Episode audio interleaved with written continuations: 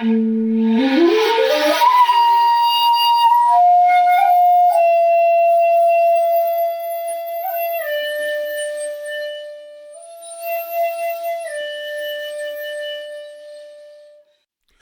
to the Zen of Everything, a Zen take on life, love, laughter, and everything else. With Jundo Cohen, a real Zen master. That's me. And Kirk McElhearn, that's me, a guy who knows a bit about Zen. Good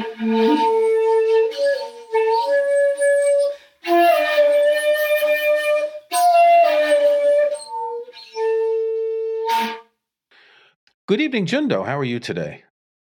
I am great, even though I'm not who I was a moment ago, and I'm not who I will be a half second from now, let alone three minutes or 30 years ago. Where did little Jundo go? Baby Jundo. That's like Baby Yoda, right? Baby Jundo. or who was I billions of years ago? Who will we be in the future? All things are change. That's our theme today. Okay, change. Change is interesting because we when we wake up in the morning and look in the mirror, we don't notice that we've grown older, even though we have. But if we look at some photos from five or 10 years ago, we can see the difference less hair, graying, a little bit more weight, etc. Hey, I, I, had a heck of a weekend. If I look for a photo from last Friday, I can notice the difference. But yes, we're you know the, the hairs grow gray, they fall out. Uh, there's a few more wrinkles on the face, uh, a couple of inches more on the middle. We are not the same as we were when we were young, but yet we are the same. There's some continuity there, and that is one of the great puzzles of our life. How are we the same little baby, the teenager? the middle aged person, the old man in his dotage. How are we all the same? But yet we are not, because we are constantly changing. Buddha said, all composite things are changed. Ask me what composite things are. Can you explain what composite things are? Glad you asked that. Composite things are things, factors of events, our own lives, our own bodies that are various circumstances and factors that have temporarily come together to create the objects around us, the animals, the birds, the trees, but our own bodies, the cells within us. And these factors are together for a time, but then when the factors start to dissipate, our bodies will decay and our lives will be over. But really, nothing is still. Everything is constantly in motion. So we say that there are composite things that are always changing. But the wonderful thing about Buddhism is there's something beyond and right at the heart of all that that is beyond all change. I'm going to guess that it is a continuity of changelessness that is beyond all change. Wrong. It's a continuity of changelessness that is beyond. Oh, that's what you said. Yes, you're basically right. Now, now again, in Buddhism, we're cautioned not to be eternalists. This is a very fine point. You know, in uh, in some religions, in Hinduism, even in some corners of Buddhism, there there is a belief in an eternal something, an eternal God, an eternal Brahma, even an eternal Buddha. We tend to avoid the word eternal for timeless What's the distinction? It's something that leaps beyond all question of time or no time. What is it that is beyond all time or no time? I know, you don't. That's why I get the big bucks. you know, it's it's interesting. Just the other day, I came across some discussion of like multiverses and quantum stuff and things that I right. don't really understand. But the idea of time itself involves both timelessness and change because time obeys certain laws of the universe that exist now, but in some future universe, the laws will be different. So time will be different, won't it? Well, I was speaking to my physicist friend Saverio. He's a theoretical physicist from Italy. Uh, and I said, Saverio, this is a point of common ground between Buddhists and physicists we all know that our idea of time and causation is somehow partial. There must be something about reality that is just different from our idea of time and causation. We think everything must have, have a beginning, the Big Bang, or even God. But then the question what came before the Big Bang, or what came before God? So the physicists now know, and the Buddhists have always known, that there is something beyond our vision of beginnings and endings and time. But it's hard for us to get as human beings. Why? Because we live in a world of time. I get up in the morning, it's seven o'clock. I go to bed at night, it's 11 o'clock. I look at the calendar, the calendar is changing, the leaves are falling off the tree. We see change in time, so we think that it must be everywhere and everything. But there's something about the universe beyond all that. The problem with concepts like this is if we spend too much time thinking about them, then we spend too much time thinking about them. Does right. that make sense? They're, right. They're they're interesting theoretically, but I think they lead people down the wrong path of trying to find an answer instead of understanding that it's just a question. That is exactly right. But there is one freeing part to it. And that is that we feel we're finite beings who are bound by time. We feel that we're born, we spin around for a while, for a few years, and then one day we're gone. So we feel that we're prisoners of time. Time is our enemy. You know, the executioner waits for us. But to the extent that we realize that we are all of what's going on, and that this all that's going on is somehow timeless, ipso facto, we are also all this, and we, deep down, are also timeless. Did I blow your mind? Yes, yet we deep down are also change. And I'm not talking about the change Yes, we are. things you learn and as you grow older, but the the fact that things are constantly in motion, that they're constantly evolving and what's the word I'm thinking of? Changing. Well, I didn't want to say change again. I wanted to find a better word. I'm a writer. I should find well, a better word. Change your word. Use a different word. Change it. Get a thesaurus and you can change your word. The wonderful thing for the Mahayanists is we know that we say form is emptiness, emptiness is form. You've heard that from the Heart Sutra. Yes. Change and the changeless are the same, two faces of the same whatever. The clock and the clockless, what cannot be measured, is the same. So, for example, that means that even though I am in a world of time where I'm looking at the clock here and we've been doing this podcast for some eight minutes here, it's also something beyond measure and time right in it. That means that I can live in this world and be free of this world at once. Now I blew your mind. You did. This is one of these really subtle concepts. And we discussed uh, koans in a previous episode. I'll put a link in the show notes. And while we don't do koan study where you are given a koan by the teacher and you have to figure it out, I do find it interesting to read through some of these books of koans just for the little stories that they tell. Well, this is a koan. Well, it is. And change is something that comes in often subtly in Zen koans. Well, there's there are lots of koans about time. I'll give you one of my favorites. At the end of the universe, the, the, the Buddhists believe that the end of the universe was going to go out hot, you know. But Buddhists are now, uh, with the uh, the physicists are now saying we're going to go out cold. But that's not the point. It doesn't matter. It doesn't matter. The point of the koan is at the end of the universe, where does all this go? There are two answers to the koan. One answer is, oh, when the universe ends, all this goes too, because it's the end of all this. But the other answer to the koan, equally true, is at the end of the end of time, where does all this go? It doesn't go because it never came from anywhere, because it's beyond time and causation. That's a famous koan.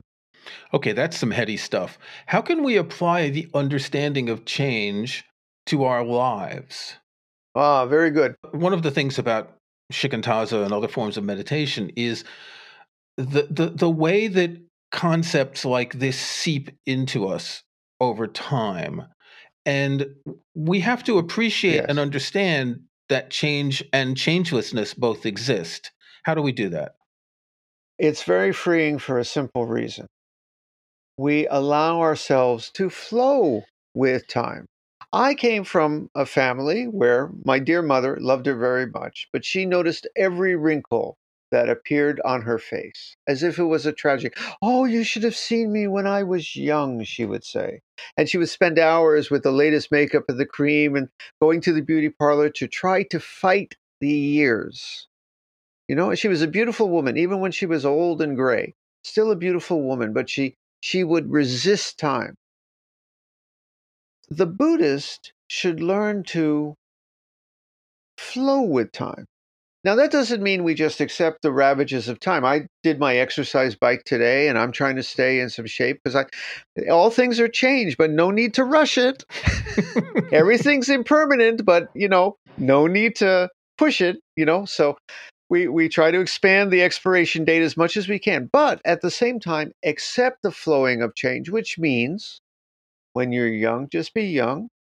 When you're middle aged, just be middle aged. And when you're older, just be older. When you're healthy, just be healthy. And when you're sick, just be sick, even though you try to maintain your health as best you can. Like that. You were just talking about your grandmother and wrinkles, and we see change as a bad thing, but change can also be a good thing, can't it? It is a good thing for the simple reason that there could not be life without time and change. It would be frozen, stagnant, uh, for us to live, every day must change. There must be something new. We must be free to take new roads and turn new corners. The world is the product of evolution from billions of years until today. If there was no change, there would be no life right now, and our lives would be impossible. It would be a dead and frozen world. Change is vital.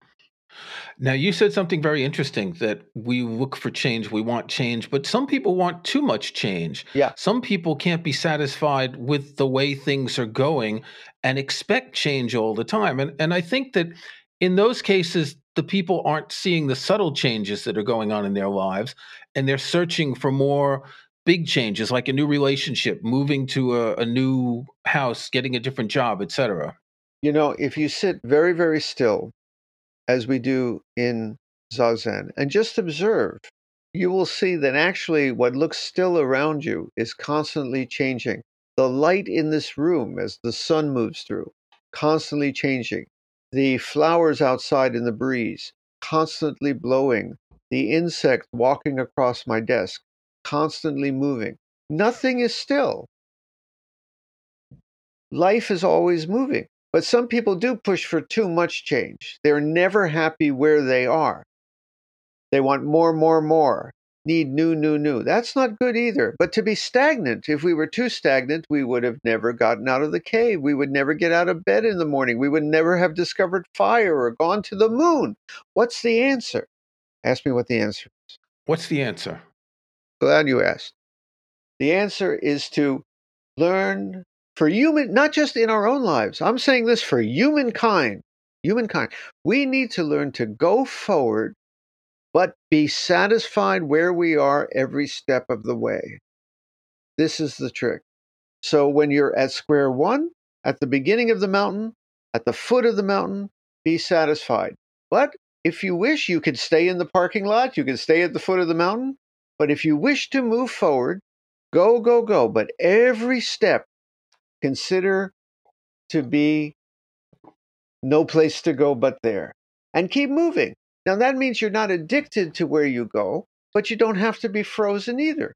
It's the best of both worlds. And that's what Buddhism, Buddhism is often about having the best of both worlds in this world in which we live. Yes, that sort of middle way between the excess of too much change and the, I guess, negative excess of stagnation. Yes, and also knowing the changeless, that's in the change too. How can we learn to recognize when change is good and change is bad? Nothing is completely good or completely bad. There's the famous Chinese story. There was a farmer, and uh, his son was plowing the field, and the son broke his leg. And everyone, the neighbors came and said, Oh, what a tragedy. Your son broke his leg and cannot finish the plowing. And the farmer said, Maybe so, maybe so. But then the army came to try to draft all the young people in the village, and they left the son because he had a, a lame leg. And it turned out that it was a good thing. So the, the neighbor said, Oh, it's a good thing your son was not taken by the army. And the farmer said, Maybe so, maybe so. But then uh, something else happened and it would have been good. And it keeps going on like this. The things you think are bad also turn out to be good, and the things you think are good all sometimes turn out to be bad. And much of life is this way. So any change, I think, has a good and bad side. As I like to say, my grandparents met because of World War II. And generally, World War II is not considered a good thing. but personally, for my family, it had a happy side. So, you know, but uh, no, nothing has a completely good or bad side to it. But when is change bad? Well, you know it when you see it. When something bad happens, it's bad, and when something good happens, it's good. That's that's a but you don't always see it until much after the something happens. That's right. There can be a change that occurs now with results a year or more down the line. Yes. yes. So it's really hard to know. Well, that's uh, karma. We don't know. We say generally good uh, actions have good effects, but it could be uh, far down the line, lives down the line. Yes. But uh, generally, generally, uh, good things uh, are good because the human heart says, hey, that's a good thing. But I thought we were supposed to be beyond all good and bad. No, no, we are. We are. You see, this is again the two sides. Get this about the two sides, would you? The two sides are no, we are beyond good and bad. We are beyond all judgment. But at the same time, in this this life we're living, we have things we see as good and we have things as bad. But this is where, you know, all the complicated philosophy goes out the window. Uh, what is a good thing? When something good happens, uh, What's a bad thing? Well, you know, when something bad happens, I'm not going to, you don't have to be a philosopher, write 500 pages on it. Bad stuff that's bad, you know, like getting sick or your kid crashing your car, you know, bad stuff.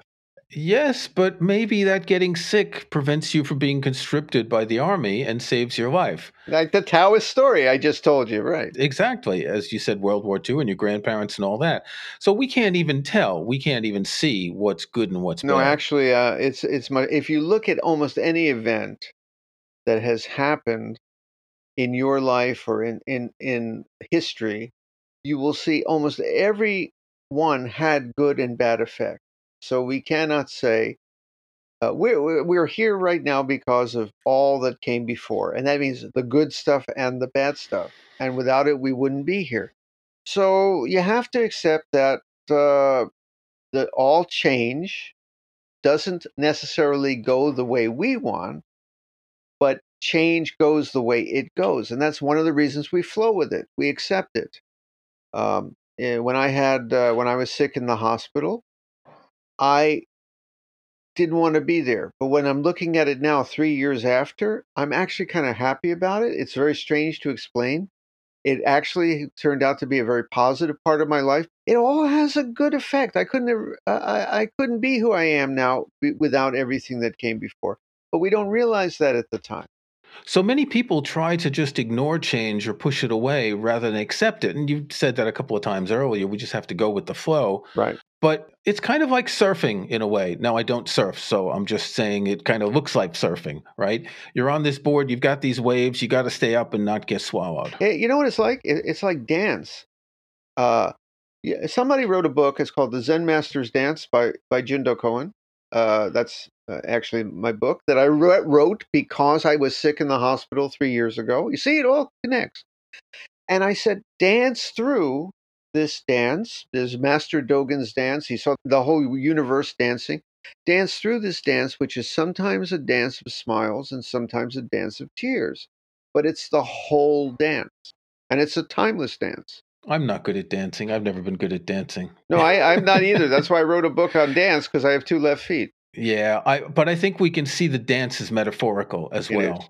It's it's the surf, it's the walk um, through the forest, you know, stepping around obstacles. It's it's it's the everyday. It's it's walking down Fifth Avenue and weaving your way among people. It's walking naked in a forest, like in our last episode. All our episodes of this podcast are starting to connect. Have you noticed that? That they're all they are. They're all they're all linking up here. Yes. Yes. There's something about this interconnection that might be a podcast topic as well.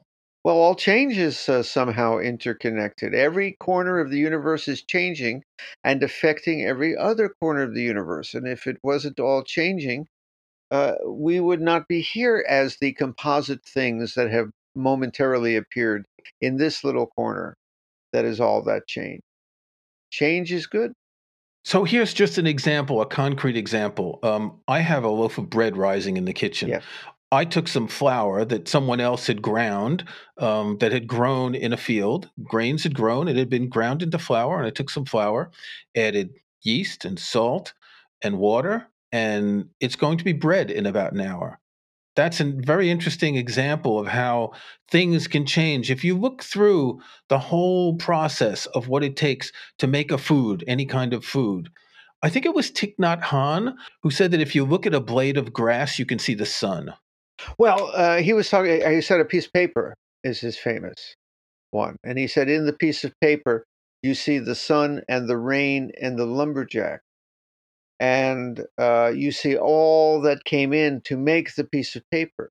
And then I, I you know, the I, have been giving a series of talks recently about this and Master Dogen. And Master Dogen took that image and he would have blown it up. He would have said, "In the in the paper, man, you see the shining. You see the rain shining. You fold the paper like an origami, and lumberjacks spill out countless lumberjacks pouring into the heavens. You know, Master Dogen loved that that play with words, but it's all the idea that everything contains everything, which means every moment contains every other moment.